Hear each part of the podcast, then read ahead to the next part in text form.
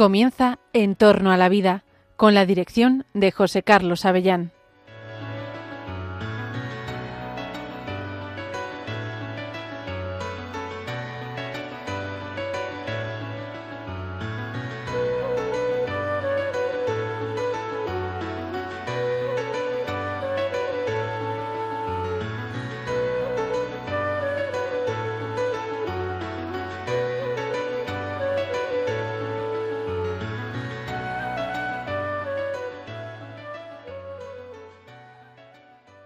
Buenos días, buenas tardes, queridos oyentes de Radio María.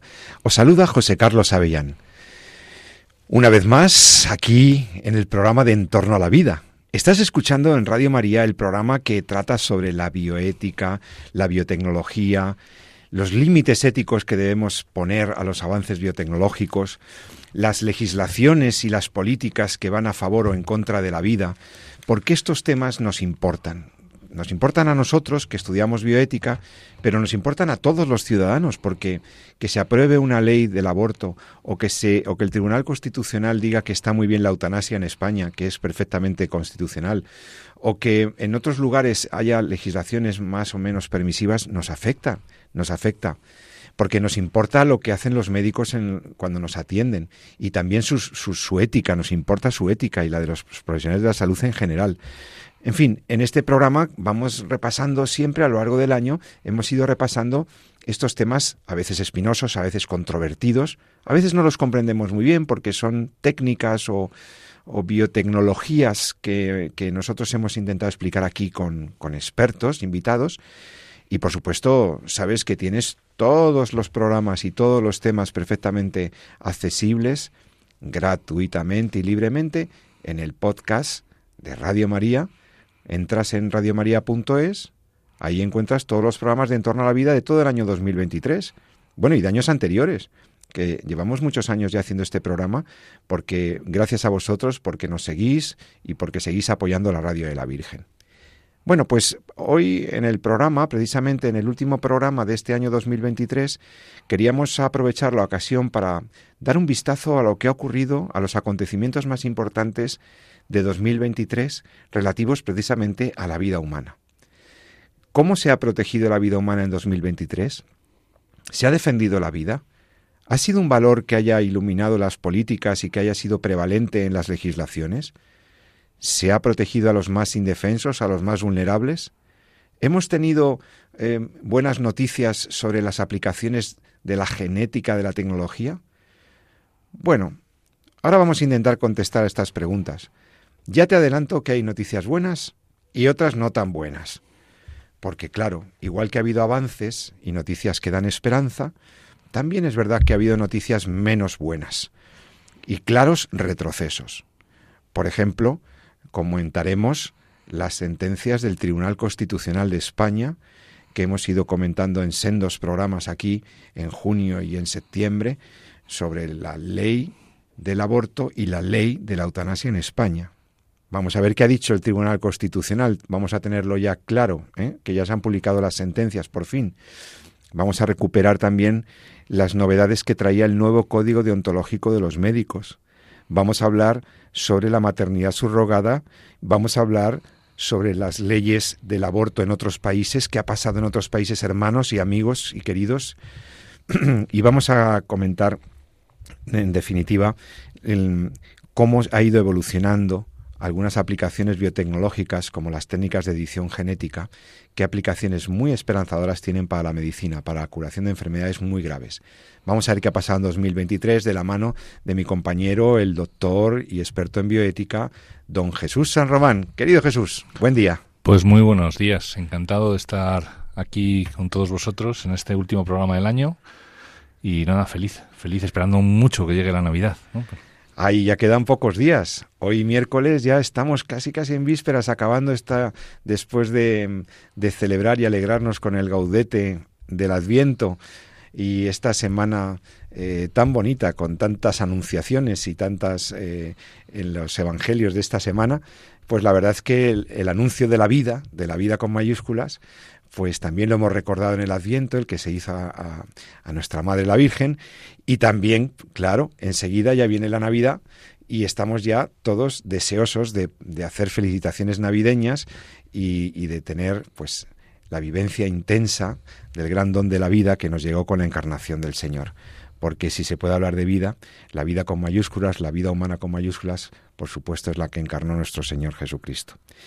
Pero bueno, aquí en el mundo en el que estamos y en un año 2023, Jesús, pues ha habido buenas y malas noticias. Mm, a mí la verdad es que eh, me ha resultado muy esperanzador. Voy a empezar por, por lo que cronológicamente sería lo último. Pero es que me, apetece comentar esta noticia. ¿Qué quieres que te diga, Jesús? Que esta noticia que encontrabas de noviembre del 2023 y que no, no pudimos tratar en el último programa. Sí, es muy reciente. La noticia sobre la nueva legislación o la nueva regulación de los derechos de los niños por nacer en Perú. Perú, nuestra querida nación eh, peruana tan querida, eh, pues nos están dando una lección de defensa de la vida, porque eh, el pasado mes de noviembre de este mismo año 23, una nueva ley, la ley número 785, venía a reconocer al concebido, a la criatura que está por nacer, la calidad de sujeto de derecho. Sujeto de derecho, Jesús, es decir, están dándole entidad, digamos, le están reconociendo al niño que todavía no ha nacido que tiene derechos, que no es una cosa, que no es una parte del cuerpo de la madre, que no es un objeto, que es un sujeto. Fíjate que la nueva norma peruana protege los derechos de los niños concebidos y no nacidos al determinar que la vida humana comienza con la concepción. Esto es un avance importantísimo. sin duda, el, aborto sigue existiendo en Perú, está despenalizado, me parece recordar.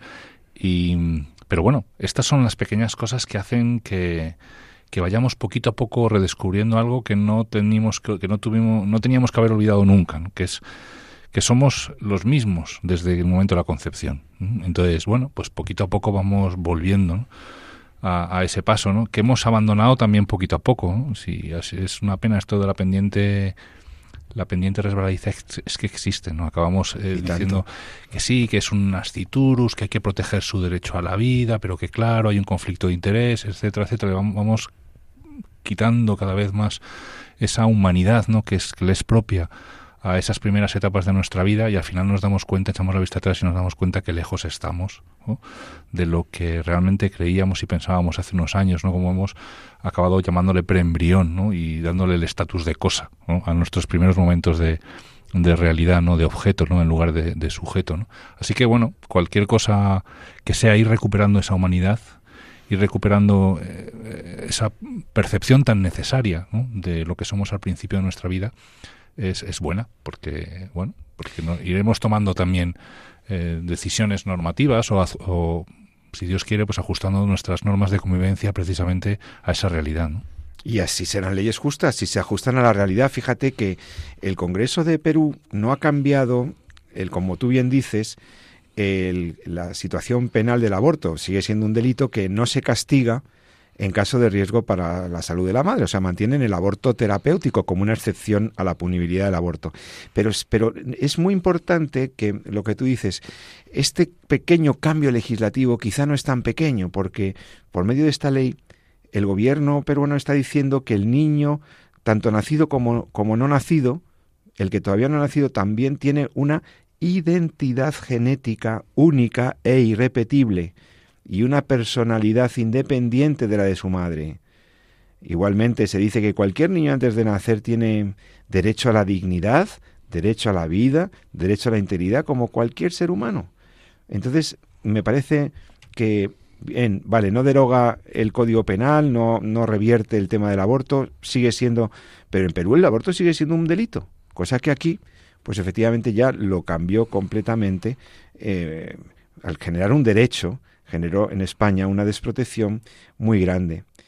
En Latinoamérica todavía existen países en los que una mujer no puede abortar legalmente en, ningún supuesto. ¿eh? En Honduras, en Nicaragua, en El Salvador, en Dominicana, en República Dominicana, en Haití, Surinam, Jamaica. Y también es muy importante, en el orden de lo que tú decías, de volver lo que ha sucedido en Estados Unidos. Exacto, sí, el año pasado. Esto no es cualquier país. es Estados Unidos 2022. Acordaos, cuando comentábamos en este mismo programa, dedicamos un espacio a la derogación, al cambio en la jurisprudencia de Estados Unidos. Jurisprudencia son los tribunales superiores que establecen un criterio, los magistrados del Tribunal Supremo Federal de los Estados Unidos, que más o menos sería aquí el Tribunal Constitucional en España, cuando estos jueces cambiaron de criterio respecto a la famosa sentencia Roe versus Wade. En Estados Unidos, en la mayoría de los países, el aborto estaba permitido porque hubo una sentencia hace 50 años, una sentencia de ese Tribunal Supremo, que establecía la imposibilidad de limitar eso, de regular eso, para los estados, para cada uno de los estados dentro de Estados Unidos. Esa famosa sentencia Roe versus Wade ha sentado una jurisprudencia y un modo de hacer en la legislación de ese país durante 50 años, de manera que los proaborto parecía que tenían la batalla ganada. Pero la fuerza de los provida ha sido tan grande que han conseguido colocar en el Tribunal Supremo Federal dos o tres jueces muy importantes que han cambiado el sentido de la jurisprudencia en este importantísimo país. Sí, y la fuerza, si me apuras también, la fuerza de la evidencia científica. claro. Eh, eh, Roe versus Wade son, estamos hablando de los años 70. Entonces han pasado, sí, están pasado ya, pues no sé, 50, 50 años. casi. Y, y, claro, cada vez tenemos más datos, ¿no? La, la, biología, la ciencia, la genética está, está de nuestra parte, ¿no? Está dando eh, cada vez es más, más, más datos, ¿no? De lo que la realidad ya se intuía ¿no? desde, desde el principio. ¿no? Entonces, cada vez ya tenemos, sabemos cuándo empieza a latir el, corazón, lo vemos ¿no? en, la ecografía, sabemos cómo es el genoma, hemos visto perfectamente cómo eh, es un genoma irrepetible, una identidad, eso que decías, una identidad genética eh, única, totalmente singular, que además establece cómo establece el diálogo con su madre desde el momento de, del embarazo, ¿no? Y cada vez vamos conociendo más y cómo son esos primeros momentos nuestros ¿no? en, el mundo, en el mundo en que vivimos, el mundo al que venimos. ¿no? Claro, eso tiene su peso también, en, entiendo yo, en, la realidad jurídica. Mucho, porque cuando se atiende ya a la realidad de las cosas, a las evidencias médicas, y hay un puñado de jueces valientes que van a ser capaces de cambiar el sentido de una jurisprudencia, o sea, cambian el criterio de interpretación de la, del, del ordenamiento jurídico de esta manera. Esto fíjate qué importante es Jesús porque Luego, inmediatamente, durante este año, este año finales del 22 medio, y, y, y ya en 2023, ya son 14 los estados en Estados Unidos que han limitado o prohibido el aborto libre, ah, pues el aborto voluntario. Siempre esperanza, porque al final, al final había, comentaba yo esto de joven, yo creo que alguna vez lo hemos, lo hemos comentado en, en, la radio, que a veces llegas y, y te pesa mucho el estar siempre luchando ¿no? contra algo que parecía evidente. ¿no? Y eso, entrando en un bar estaba escrito en una pared, me acuerdo, ahí, a, bolígrafo, ¿no? ponía tristes tiempos estos en los que hay que luchar por lo que es evidente. ¿no? Y debajo había alguien escrito a lápiz, no sé muy bien qué, eh, decía, cierto, pero por eso tenemos la victoria asegurada. ¿no? Porque en el fondo, bueno, vamos, la, la, vida y la luz y la verdad se va abriendo camino, se quiera o no se quieran. Y, y bueno, pues ahí están los datos de la ciencia cada vez más claros, cada vez más consistentes, cada vez más indiscutibles y, los juristas, pues cada vez más gente valiente que está dispuesta a ser el primero en cambiar algo que era que nunca tenía que haber sido de otra manera. Y eso cambia la opinión pública, claro. cambia la opinión de las gentes, deja de verse ya como una alternativa y válida, perfectamente aceptable el aborto. Cierran 137 clínicas abortistas en los Estados Unidos de América en menos de un año cierre del negocio del aborto se ve eh, limitado claramente por una sentencia que lo que hace es decirle a los estados, por supuesto, ustedes tienen capacidad para regular esto y establecer limitaciones a la práctica del aborto, porque se entiende en Estados Unidos que el bien de la vida del nasciturus tiene un valor jurídico en ese país. En ese país eh, que, que, avanzó tanto eh, en el aborto libre, en la opción pro-choice, y que sin embargo ahora parece que son los pro-life los que están ganando la batalla poco a poco, poco a poco, ¿no? Poco a poco, en el sentido de la defensa de la vida de los inocentes. Fíjate que también se abre una brecha, y esto yo creo que ya se está extendiendo, eh, aunque es un comentaban en el, programa la semana pasada comentaba Red Madre cuando hablaba del mapa de maternidad etcétera nos comentaba un poquito que todavía es una asignatura pendiente pero se abre el tema de las ayudas a la maternidad las ayudas a la mujer embarazada el reconocimiento al estado de gestación. Muy importante. Eh, fíjate cómo eh, contaban incluso pues ese programa para ayudar a las estudiantes que se habían quedado embarazadas, cómo las universidades americanas ya están buscando eh, también programas de ayuda para la mujer embarazada. Es decir, se vuelve a redescubrir ¿no? la bondad y, y lo apasionante y lo bonito y lo necesidad de proteger lo que es la, la, maternidad en sí, ¿no? que durante muchos años parecía como que era algo que tenía que ser evitado ¿no? para encontrar la liberación de la mujer y sin embargo se vuelve a, reconocer y a medida, y esto está descrito en todos lados, a medida que empieza a haber cada vez más ayudas a la maternidad, van disminuyendo de forma significativa el aborto. Eso es una cosa que no, no, no está discutida, está presente. En, de hecho, es una de las formas ¿no? para a veces luchar contra las cifras del aborto, es mejorar las ayudas de la maternidad. Ninguna mujer que se somete a un aborto lo hace porque le apetezca, ¿no? lo hace porque se encuentra ante un problema al cual entiende, desgraciadamente, que la sociedad no le aporta y que nadie le aporta ninguna otra solución. Con lo cual está en nuestra obligación como sociedad el, el ofrecer precisamente alternativas a ello. ¿no? Y esto es algo que también se está empezando a, desarrollar normativamente y jurídicamente en estos últimos meses, por lo menos cada vez más. Esa es la impresión que me da, al menos desde Madrid. Algunos países como Chile han hecho un intento eh, en su reforma constitucional de introducir una idea clave, muy importante. Los chilenos también rezamos por ellos, por valientes políticos y congresistas que están haciendo un trabajo para intentar colocar el derecho a la vida como un argumento y que no y que esa ley del aborto de Chile no no integre el sistema constitucional. Sería un sería un retroceso en Chile realmente no eh, fíjate que el que se introduzca derecho a la vida de quien está por nacer el quién lo hablábamos preparando este programa. Sí, es muy importante. Si dice la palabra quién. Estamos humanizando. Estamos humanizando al feto humano, que ya lo es, pero que, legislativamente. Estamos recuperando Estamos recuperando lo, que es, lo que es. Entonces, la introducción del quién es muy importante. Ojalá y en Chile eh, progresen en el mismo sentido que eh, y, como, otros países eh, que se han, se han mantenido firmes en esto. No tanto así, querido amigo, en nuestro país.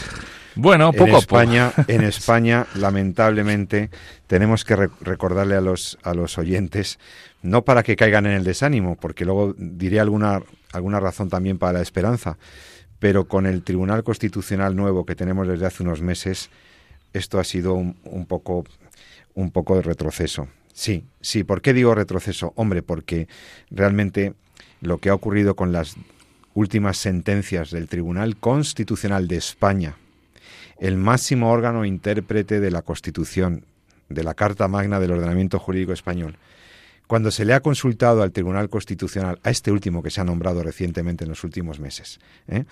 cuando se le ha preguntado, oye, señores del Tribunal Constitucional, la ley del aborto de España de 2010, la ley del aborto, la ley ha ido, la ley de 2010, que lleva 12 años esperando que se resuelva si es o no constitucional el que una mujer pueda abortar con plena libertad sin justificación alguna en las 14 primeras semanas que lo pueda hacer en las 22 semanas siguientes en diferentes circunstancias eh, médicas y que lo pueda hacer sin ningún límite cuando el feto viene con graves problemas de viabilidad, etcétera, esa ley, esa ley terrorífica que ha sacrificado miles de niños durante 12 años, por fin el Tribunal Constitucional se pronunciaba sobre si era admisible o no en nuestro ordenamiento jurídico, si era conforme con la Constitución.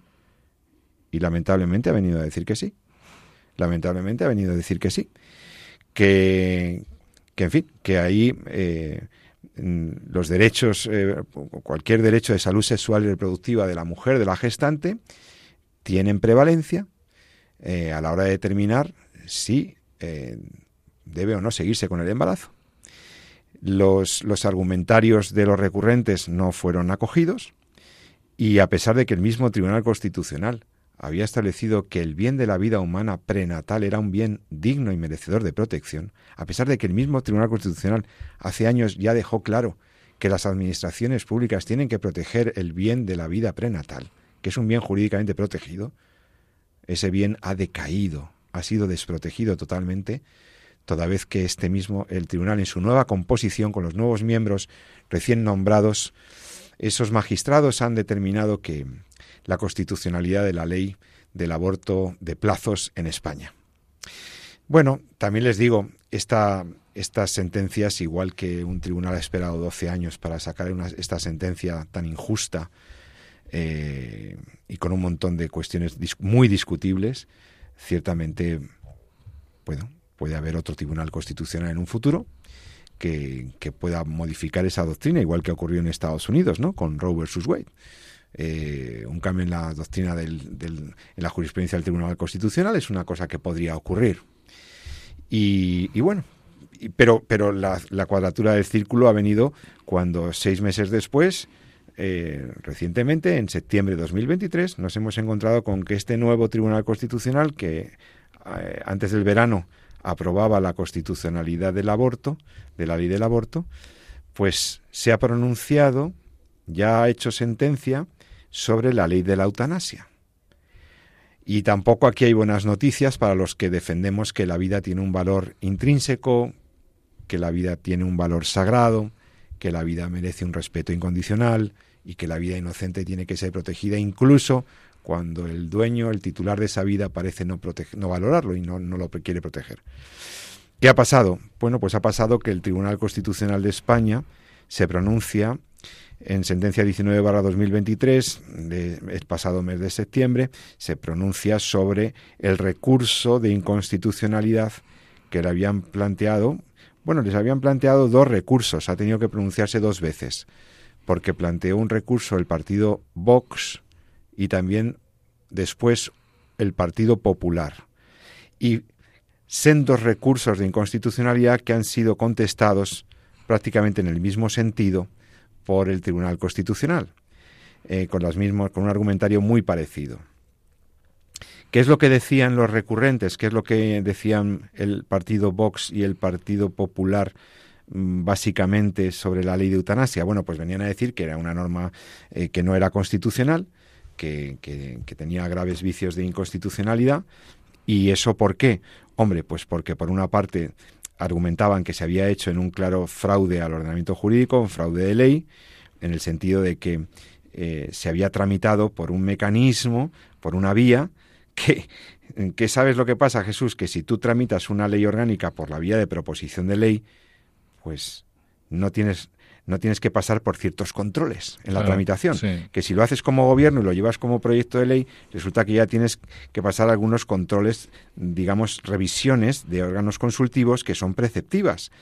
Entonces, por ejemplo, la del Consejo General del Poder Judicial o la del Comité de Bioética de España, etcétera. ¿Qué pasa?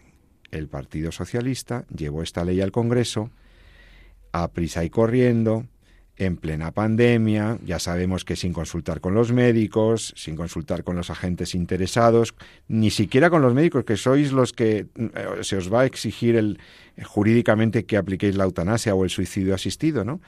Y entonces el tribunal, se le dice al Tribunal Constitucional que no es correcto llevar eh, una deliberación, o sea, una norma como es una ley orgánica, o sea, una ley que trata de derechos fundamentales, por la vía de proposición de ley y así eludir informes muy importantes que probablemente hubieran condicionado eh, o al menos hubieran tenido que ser tenidos en cuenta por el legislador. Eh, al discutirse en Congreso y Senado. No, se han saltado ese trámite y ahí pues ahí ven un primer vicio de inconstitucionalidad. Impugnan también fundamentalmente que el derecho fundamental a la vida tiene, decían, decían los recurrentes, le decían al tribunal que tomaran en consideración que el derecho fundamental a la vida tiene naturaleza absoluta, que es un derecho indisponible de las personas y que el Estado debe protegerlo incluso cuando el titular de ese derecho no lo protege, no lo está valorando.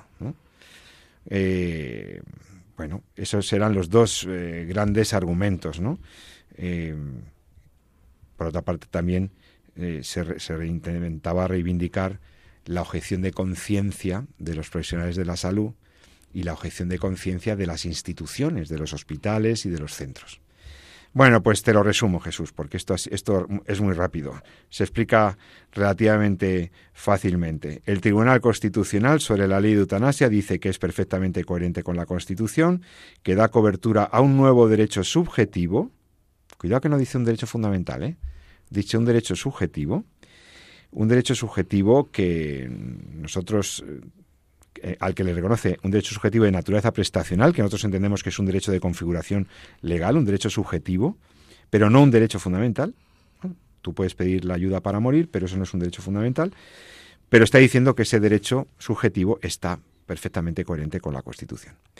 Está diciendo también que bueno, que esa interpretación de que el derecho a la vida es un derecho fundamental, absoluto y tal, que en absoluto, que la dignidad, el libre desarrollo de la personalidad eh, y otros derechos son más importantes y que eh, tendrían más, mm, bueno, pues que están por encima de una protección incondicional de la vida, que no, que a nadie se le, que el Estado no tiene que proteger de esa manera la vida, ¿no?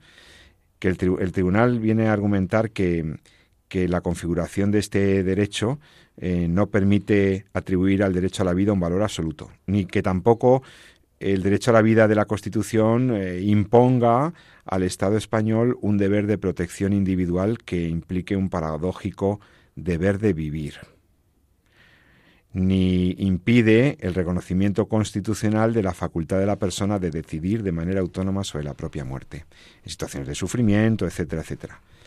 Básicamente viene a avalar que habría un derecho a esta solicitud de la prestación para la ayuda al morir, que es constitucional que le puedas pedir a tu médico la eutanasia o, el, o la ayuda al suicidio, y termino, termino para no enrollarme, viene a decir claramente que no hay tal eh, objeción de conciencia de los hospitales o de los centros sanitarios que pudieran tener un ideario contrario a la práctica de la eutanasia.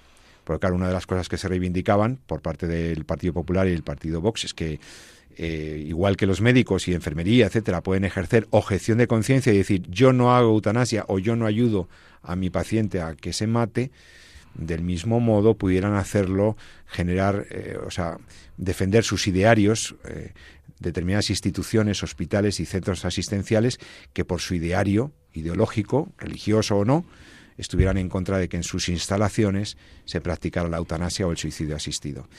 Eh, esto se ha denegado. O sea, ha vuelto a reiterar el tribunal que es perfectamente coherente lo que dice la ley. La, ley. de eutanasia dice que los hospitales y centros no pueden hacer objeción de conciencia institucional, lo cual no deja de ser discutido por muchos juristas. Ese es el resumen de la... Sí, la verdad es que bueno, no ha sido un bonito año desde el punto de vista jurídico en España desde esta perspectiva, ¿no? Pero yo me quedo con, con otra normativa. Vamos, sin, obviamente, aquí la que dice... Sin quitar importancia a lo que ha dicho el Tribunal Constitucional, evidentemente... Pero hay otra que me gusta, me gusta mucho y que, bueno, me mantiene en la esperanza y me mantiene caminando, ¿no? Yo creo que a todos, ¿no? Y es, eh, bueno, pues una normativa que salió también eh, a finales del año pasado, pero que se ha publicitado mucho este año, que es el, el nuevo código deontológico del Colegio de Médicos. El nuevo código de deontología de los médicos de España. Sí, ha habido una modificación, una revisión en 2023. Sí. sí, y tiene cosas, eh, tiene cosas, tiene, luces y sombras, ¿no? Como todo, pues también los médicos somos, están, vivimos en nuestro tiempo, ¿no? Y, y no somos ángeles, ¿no?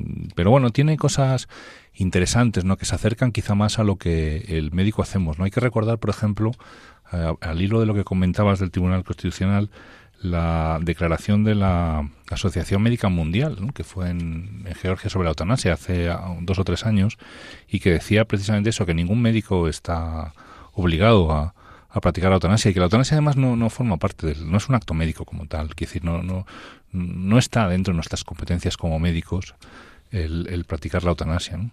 Y yo creo que esto más o menos queda bien recogido en el, en el, en el código deontológico. Te voy a al menos recordar dos artículos. ¿no? Uno el que se refiere específicamente a la, a la eutanasia, que está recogido en el artículo 38.4, cuando habla de la atención médica al final de la vida, y es que no, no, no tiene mucha no tiene mucha discusión, ¿no? Te dice, el médico no deberá provocar ni colaborar intencionadamente en la muerte del paciente. No, si hay algo que los eh, que como acto médico tenemos claro es eh, que nosotros estamos para ayudar, para hacer el bien, para aliviar, para consolar, etcétera, ¿no?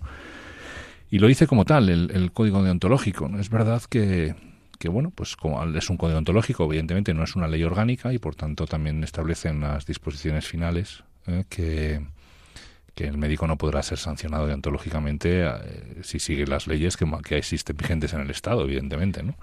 O sea, que el médico no podrá ser castigado si es, dado que es legal la eutanasia. Claro, claro. Y que si él llegara, él o ella llegaran a hacer una eutanasia, el colegio no podría sancionar. No, no, no está claro. Pero sí, el principio está, claro. Ahí, es eso. El principio ético está claro. Sí, la, luz sigue. Entonces eso te permite seguir caminando en, en la dirección correcta y veremos que las normativas que pasarán con ellas, las leyes van cambiando pero es, es bonito ver que incluso un, o sea, la Organización Médica Mundial, en, en, un contexto donde hay países que ya tienen regularizada la eutanasia, y nuestro propio colegio también, con un código ontológico, eh, en un, que sale a la luz o que ve la luz cuando ya la ley se ha publicado como tal. Una ley que, por cierto, obliga a los objetores de conciencia sí, a, a, registrarse, a inscribirse anticipadamente. Y, por cierto, el Tribunal se me ha olvidado decirlo, el Tribunal Constitucional, respecto de esta previsión de la ley de que los objetores vengan obligados a decir que ellos no hacen eutanasias por razones de conciencia, objeción de conciencia, un derecho fundamental. Que sí, que tienen ese derecho, pero que lo tienen que hacer anticipadamente y por escrito. Y que tiene que haber un registro de objetores, controlado por las consejerías de sanidad. Y eso, ha dicho el Tribunal Constitucional, que es perfecto, que no hay ningún problema con que, con que la ley exija eso. Y eso obliga a los, a los profesionales a significarse, a apuntarse en un registro. Tampoco, pero seguimos, o sea, sigue estando admitida la, objeción sobrevenida. Sí. Y por tanto, pues bueno, muchos ahí están diciendo, bueno, a mí no me compete este tema, pues entonces llegado el momento, pues ya veré. Porque, eh, a ver, llama mucho, hay muchas cosas, no podemos, ya me gustaría, yo no soy jurista, me gustaría entrar a analizar de forma un poquito quizá más objetiva las contradicciones que le veo yo desde como ciudadano. ¿no? Que decir, la Constitución dice que ninguna persona está obligada a manifestarse. La propia Constitución dice que ninguna a manifestarse ideológicamente y tal, sin embargo se me obliga en tanto que en tanto como soy persona a manifestar mi posición respecto a, a pues a, una prestación. Bueno, contra eso se podía argumentar que estoy soy funcionario público, que hay unas prestaciones que están autorizadas, etcétera, ¿no? Pero en cualquier caso, bueno, pues iremos navegando con ese tema según vayamos viendo, ¿no? A mí me gusta me gusta que el código por lo menos mantenga, al igual que la Organización Médica Mundial, mantenga a la luz, ¿no? Por lo menos el principio ético de que el médico está para provocar, eh, para cuidar al paciente, para aliviar al paciente, ¿no? Para tratar a su paciente, en, incluso en su fase al final de la vida, ¿no? Y de hecho da opciones a la sedación paliativa como tratamiento correcto, o indicado incluso cuando existen síntomas refractarios que no pueden ser controlados, que no podemos tratar, que, que no encontramos una forma. Podemos sedar a nuestros pacientes, podemos ayudarles a, a, paliar ese dolor, a, a, vivir hasta que mueran, ¿no? que es como mucha, como decía Cecil Sanders, la fundadora o quizá la primera en los cuidados paliativos. ¿no? Y esto es bonito, ¿no? verlo en el colegio. Y si el Tribunal Constitucional pues dice lo que dice, pues pues seguiremos navegando y, que seguiremos caminando. ¿no? El Tribunal Constitucional ha sancionado, o sea, ha ratificado lo que la ley está diciendo de que debe, debe, claro, porque para garantizar que el servicio, como dice la misma ley, no sea menoscabado, garantizar la prestación ¿no? de ayuda para morir y que el ejercicio de la objeción de conciencia no deberá menoscabar esa, e, esa prestación, la, la satisfacción de esa prestación, pues está diciendo Sí, claro, no puede decir de otra manera, no puede decir que no hay objeción de conciencia, pero está regulándola de una manera que también te digo una cosa, hay miles y miles de médicos que saben que la eutanasia es inmoral, que es contraria al acto médico, que ellos no se formaron para hacer eutanasias ni para ayudar a sus, a sus, a sus pacientes. Por muy, por muy empático que sea el doctor, puede tener una duda y hay miles y miles de objetores encubiertos. Sí, sí, sí, te digo que... Que no, lo han que no se han declarado. porque eso, en eso te digo que... Que, es no se han apuntado al registro. que igual legalmente a veces la, la, norma pues parece que te ilumina un poquito el camino, la, la ley, ¿no? Y otras veces pues parece que te, te oculta, ¿no? Pero bueno, mm, ahí todos sabemos que, eh, que desde estas ondas defendemos eh, una realidad que está por encima de las leyes, ¿no? que es ontológica, ¿no? que es ética, ¿no? que decir, la, la, lo que es legal no marca necesariamente lo bueno y lo malo. ¿no? Estaríamos entrando en el positivismo, estaríamos entrando en, en la pérdida un poco del sentido ontológico del, del valor moral, del orden moral. Entonces, bueno, pues a veces las leyes están más cercanas y otras veces pues cuesta. Esto ha pasado en la historia, ya ha pasado muchas veces, las leyes han ido y han venido, entonces, y bueno, pues vivimos en un, estamos sujetos a ellas porque somos ciudadanos en una convivencia, pero, pero bueno, pues seguimos caminando y seguimos buscando el bien y el bien común para todos. ¿Sabes cuál es el problema que veo en la evolución de las leyes en este tema, Jesús? que es un tema que tratamos también en filosofía del derecho, y que es un argumento que usa el Tribunal Constitucional también, y también el Colegio de Médicos. Uno de los argumentos para sustentar la conformidad legal y constitucional de la ley de la eutanasia, uno de los argumentos que se manejan, y también en la ley del aborto, si no recordamos, la sentencia del aborto, es la adecuación, no ya a las legislaciones de nuestro entorno y a una demanda social sostenida, etcétera, que son argumentos absolutamente falsables, sino un argumento más civilino, más de fondo, que tiene que ver con la filosofía del derecho, y es nosotros tendríamos el derecho, como Tribunal Constitucional, tendríamos el deber de recoger la constitucionalidad de estas normas, su conformidad con la norma constitucional, porque de algún modo hay que ir acompasando las leyes a los temas históricos, a las sensibilidades históricas de las gentes, ¿no? Y como la opinión pública parece que está por la muerte digna, entonces entendemos que la opinión pública ha ido cambiando y la ley debe amoldarse a los contextos históricos. Sí, Hombre, eso es verdad en parte. Sí, sabemos Eh, que hay una ah, cosa que se llama un- Declaración Universal de Derechos Humanos. ¿no? Claro, y que hay cosas que no cambian con el tiempo y que a lo mejor las percibimos de otra manera, pero que no, no dejan de ser injustas. Es decir, es muy importante eso te digo que- no hacer este criterio, este criterio interpretativo del derecho, ¿eh? este criterio historicista, es muy peligroso, ¿eh? porque genera un, er- un relativismo tremendo. Por eso te digo que la luz está ahí, siempre está ahí. A veces quizá un poquito más oculta, pero está ahí, ¿no? Fíjate que con todo lo que ha llovido, eh, con el tema del, del aborto, pues que esto comentabas de la sentencia del 12 años después, también es que hay que echarle bemoles a esto, ¿no? Pero el tema de la ley del aborto del, del 2010, que también la hemos conocido, la sentencia del Constitucional la hemos conocido este año, pues fíjate que eh, con todo lo que hay, incluso del aborto que está estandarizado, es prácticamente presente en nuestra sociedad, bueno, pues el, el, el artículo 61.1 del, del Código Ontológico, cuando habla de sexualidad y reproducción, te dice, el ser humano es un fin en sí mismo, en todas las fases del ciclo biológico, desde la concepción hasta la muerte. Es un deber deontológico respetar y proteger al concebido y no nacido. ¿vale? Claro. Y eso está ahí en... Esa es nuestra obligación.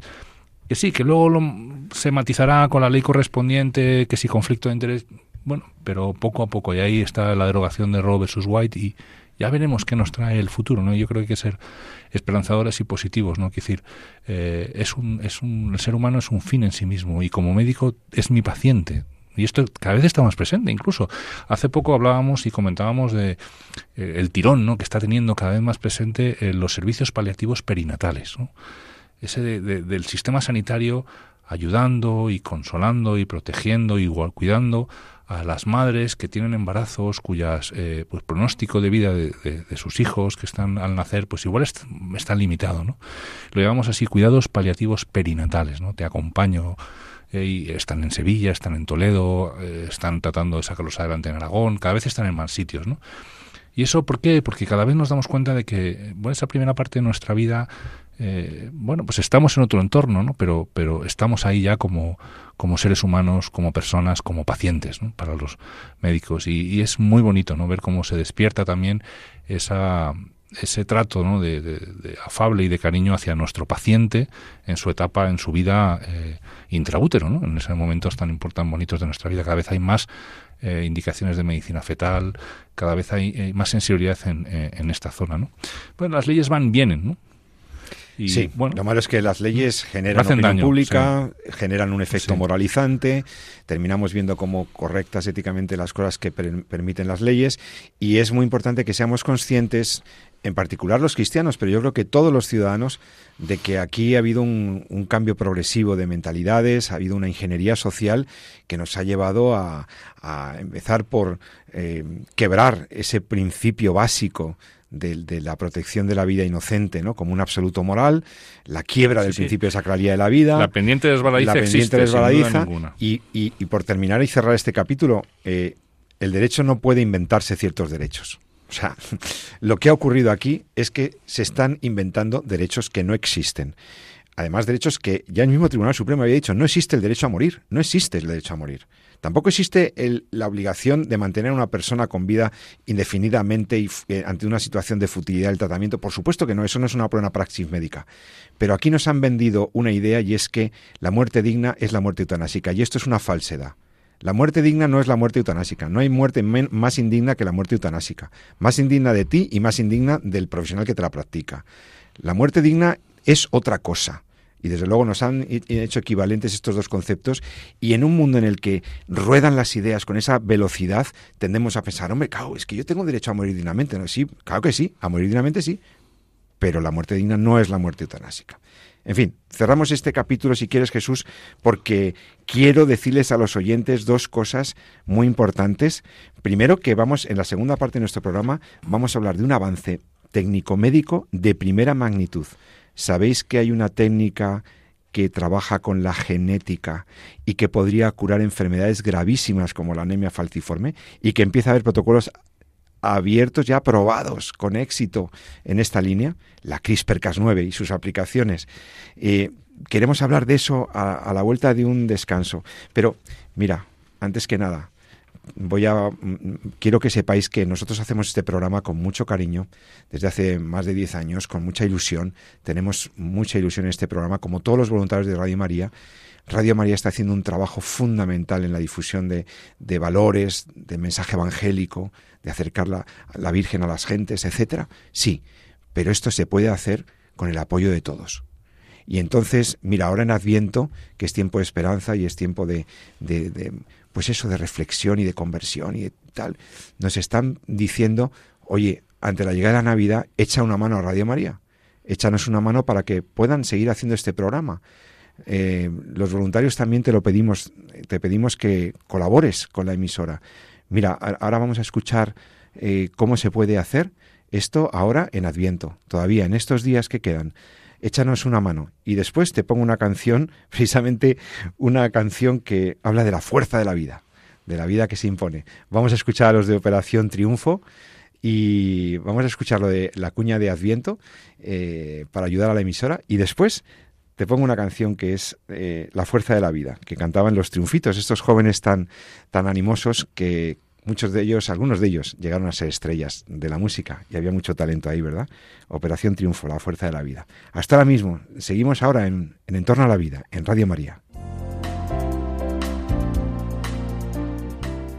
Dad gracias al Señor porque es bueno, porque es eterna su misericordia. Rezamos en los salmos.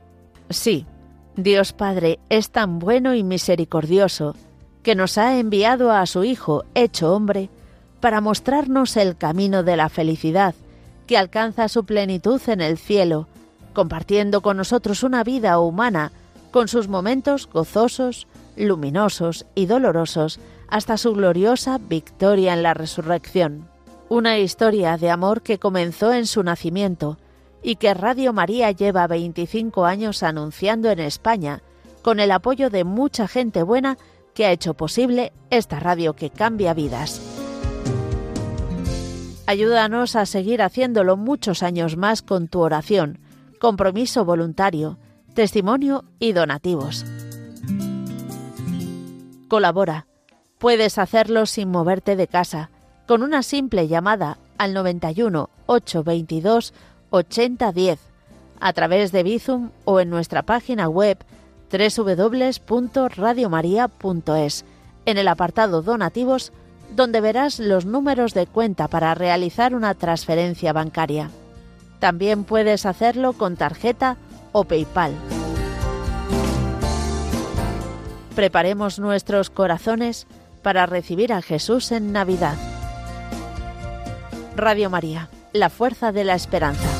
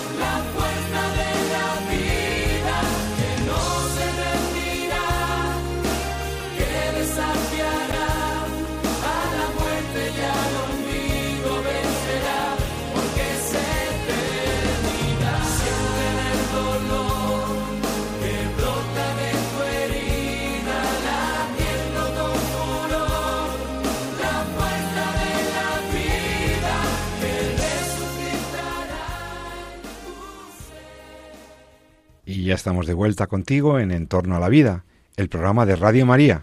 Te habla José Carlos Avellán. Estamos aquí, el doctor Jesús San Román y yo, hablando sobre las noticias buenas y no tan buenas que ha habido sobre la vida humana y su protección en el año 2023. Antes de escuchar la canción de Operación Triunfo, de la Fuerza de la Vida, que, bueno, pues que también nos llena de, cierta alegría, de, cierta, de cierta esperanza, pues te decía que, bueno, hemos estado hablando en la primera parte del programa sobre las sentencias del Tribunal Constitucional Español, sobre aborto y eutanasia, sobre las noticias legislativas que ha habido sobre, sobre estos temas en el mundo.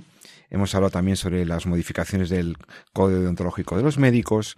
Y, y ahora queríamos eh, comentar contigo una noticia que hemos, que, bueno, es también muy reciente Sí, la publicación, pero que ha sido que ha ido ha ido madurándose a lo largo del año 2023 y ya por fin la noticia es que la Agencia Europea del Medicamento recomienda autorizar el primer tratamiento de edición genética con la famosa y revolucionaria técnica de la edición genética de la CRISPR CRISPR-Cas9, CRISPR aplicada ya al tratamiento de enfermedades eh, humanas graves. Jesús, cuéntanos Sí. esto, porque es tan importante Bueno, yo- esta noticia del 15 de diciembre. Ver, probablemente que no tenga el país y, tampoco- y toda la prensa. Sí, no, ha salido en todos lados, la verdad. Mm. Eh, no, no- a ver, no es que tenga, eh, por así, un impacto clínico así muy potente, ¿no? Pero hay unas cosas que decimos mucho también yo en estas ondas y, y me has oído mucho también decir, citando a Yamanaka, ¿no? Tiene que haber otra forma de hacer las cosas, ¿no? Tiene que, haber, tiene que hacerse las, las cosas, se pueden hacer de otra manera. Y en ese sentido, eh, yo creo que siempre hemos defendido que no hay que tener miedo al progreso ni miedo a la, técnica, ¿no? Lo que hay que tener es el respeto a la dignidad de la persona, ¿no? A la vida. Al ser humano, ¿no? Una antropología bien construida.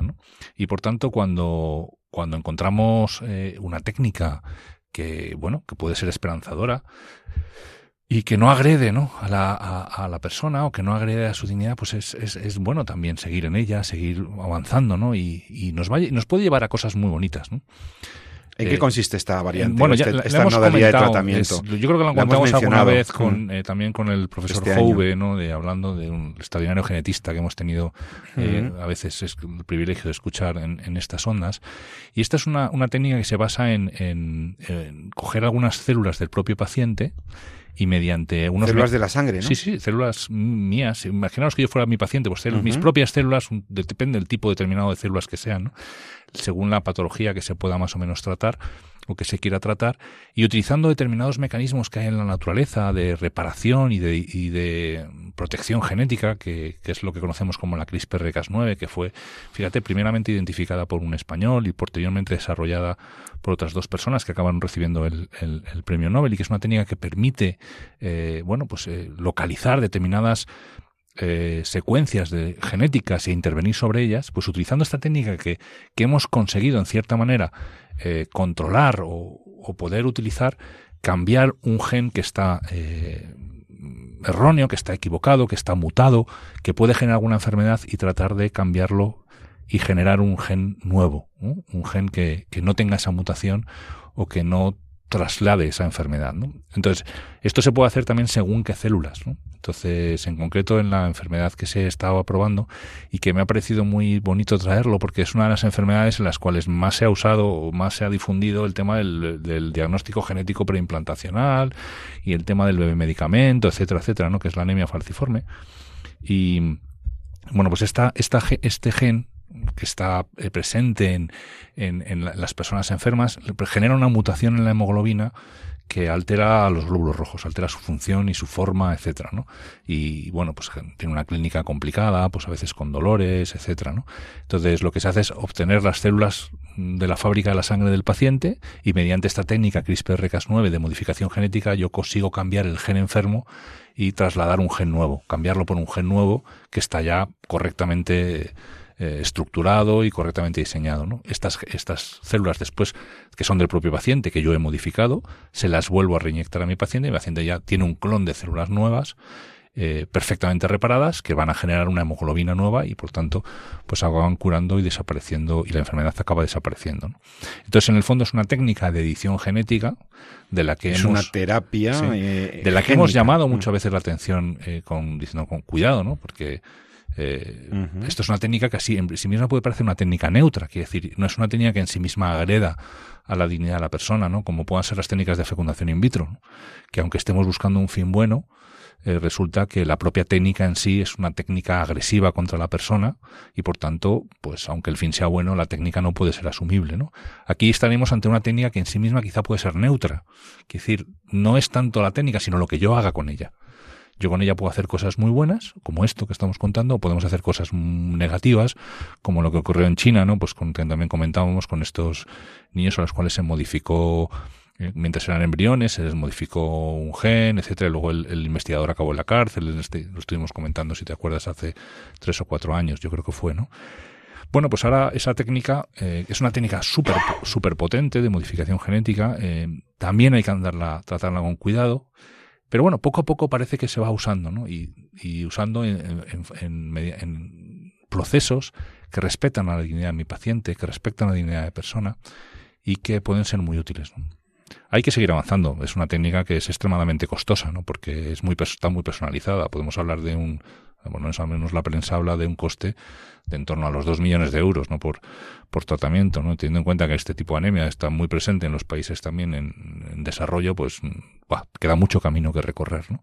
Pero yo creo que es una buena noticia para esperanzarnos en que el progreso científico también ayuda a la medicina a, a, desarrollar nuevas formas de tratamiento que no necesariamente, aunque hablemos de genética, aunque hablemos de, de alteraciones genéticas, etcétera, no necesariamente van contra la ética médica, ¿no? en tanto que buscan siempre el bien de mi paciente y no agreden ¿no? La, a la dignidad ni a la vida física ¿no? de las personas, como pueden ser otras otras técnicas de este tipo, ¿no? Fíjate que también este año estuvimos, y así como resumen también puede ser bonito recordarlo, estuvimos en Roma en el Congreso de, de donde estuvimos hablando mucho del centenario, del buen centenario, ¿no? del aniversario y la vigencia ¿no? de la Humane Vitae, ¿no? y también estuvimos hablando también mucho de los resultados de otras formas ¿no? de, de contribuir como médicos o como desde la medicina a, a, que las parejas pues que se quieren y que están buscando descendencia y que no pueden por algún motivo médico pues eh, puedan traer hijos al mundo. Y hablábamos de todos los indicadores biológicos de la fertilidad, etcétera, ¿no? Y se fueron dando datos de cómo van dando resultados, de cómo se va avanzando progresivamente en, en, en, en, formas mucho más eficientes que en, parejas que acaban buscando embarazo. Muchas de ellas incluso que previenen de que provienen de técnicas de fecundación in vitro fallidas que no han conseguido tener el hijo ni siquiera a través de técnicas de reproducción asistida y sin embargo, bueno, pues eh, mediante el, el, análisis y la utilización correcta de los indicadores biológicos de la fertilidad y de la o de la naprotecnología, que son dos formas diferentes, ¿no? de abordar lo mismo, pues eh, bueno, consiguen su embarazo. Entonces esto, digo, son formas, ¿no? de, de, de conseguir, ¿no? Eh, lo que buscábamos, ¿no? que es curar la enfermedad y buscar la descendencia, pero de otra forma, de una forma eh, que no agrede a la persona, de una forma que no atenta contra la vida de una persona, de una forma éticamente admisible. Y poco a poco vamos dando estos pasos. Yo creo que este año, eh, con estas, estas noticias y las que se derivaban también de, de precisamente eso de los, la mejora de los indicadores biológicos de la fertilidad, bueno, pues son dos, dos datos que, que, son interesantes y que nuestros oyentes pueden consultar en la prensa o incluso en nuestros podcasts de, de los, de los anteriores, de los programas anteriores. No me quiero olvidar antes de terminar el programa, antes de cerrar, que mm, también los llamados que ha hecho el... Este es un avance de la ciencia maravilloso y lo has explicado muy bien, pero hay otros temas de interés bioético que también hemos comentado aquí y que mm, pues tienen que ver con, con la ecología, con la protección del planeta, de la vida, eh, eh, en sentido amplio, del bio, es verdad. El Papa Francisco, por ejemplo, ha estado muy sensible este año al, al tema de la protección del medio ambiente. Nos pide que no nos no olvidemos de los más pobres, que no nos olvidemos de las vidas humanas que se pierden en las guerras, que recemos para que, para que se resuelvan los conflictos de Ucrania, el conflicto de Gaza y de Israel. Eh, y entonces esto tiene que ver también con la vida humana, con vidas inocentes que están sufriendo. Así que ahora, cercanos ya a la Navidad, pues hacemos caso de lo que nos dice el Santo Padre para tenerles presentes en nuestras oraciones, en nuestra oración por la vida, en la oración por la vida que iluminó el niño que nos viene en Belén, ya muy pronto, muy, muy cerquita ya. Queridos amigos, hasta, hasta dentro de 14 días nos despedimos el doctor Jesús San Román y yo, esperando que, pues, pues que termine muy bien el Adviento, disfruten de la Navidad y nos veamos y nos encontremos aquí, nos escuchemos en las ondas de Radio María en 14 días, si así Dios lo quiere. Mm, les adelanto ya nuestro mejor deseo para estas Navidades y para el nuevo año. Y les esperamos también en el podcast y en el correo electrónico del programa. Estaremos aquí, si Dios quiere, con todos ustedes en Entorno a la Vida. Y no lo olviden, amen la vida y defiéndenla.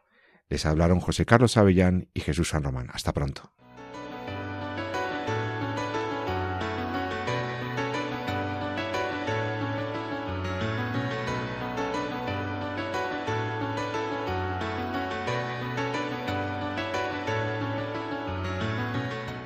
Han escuchado en Radio María En torno a la vida, un programa dirigido por José Carlos Avellán.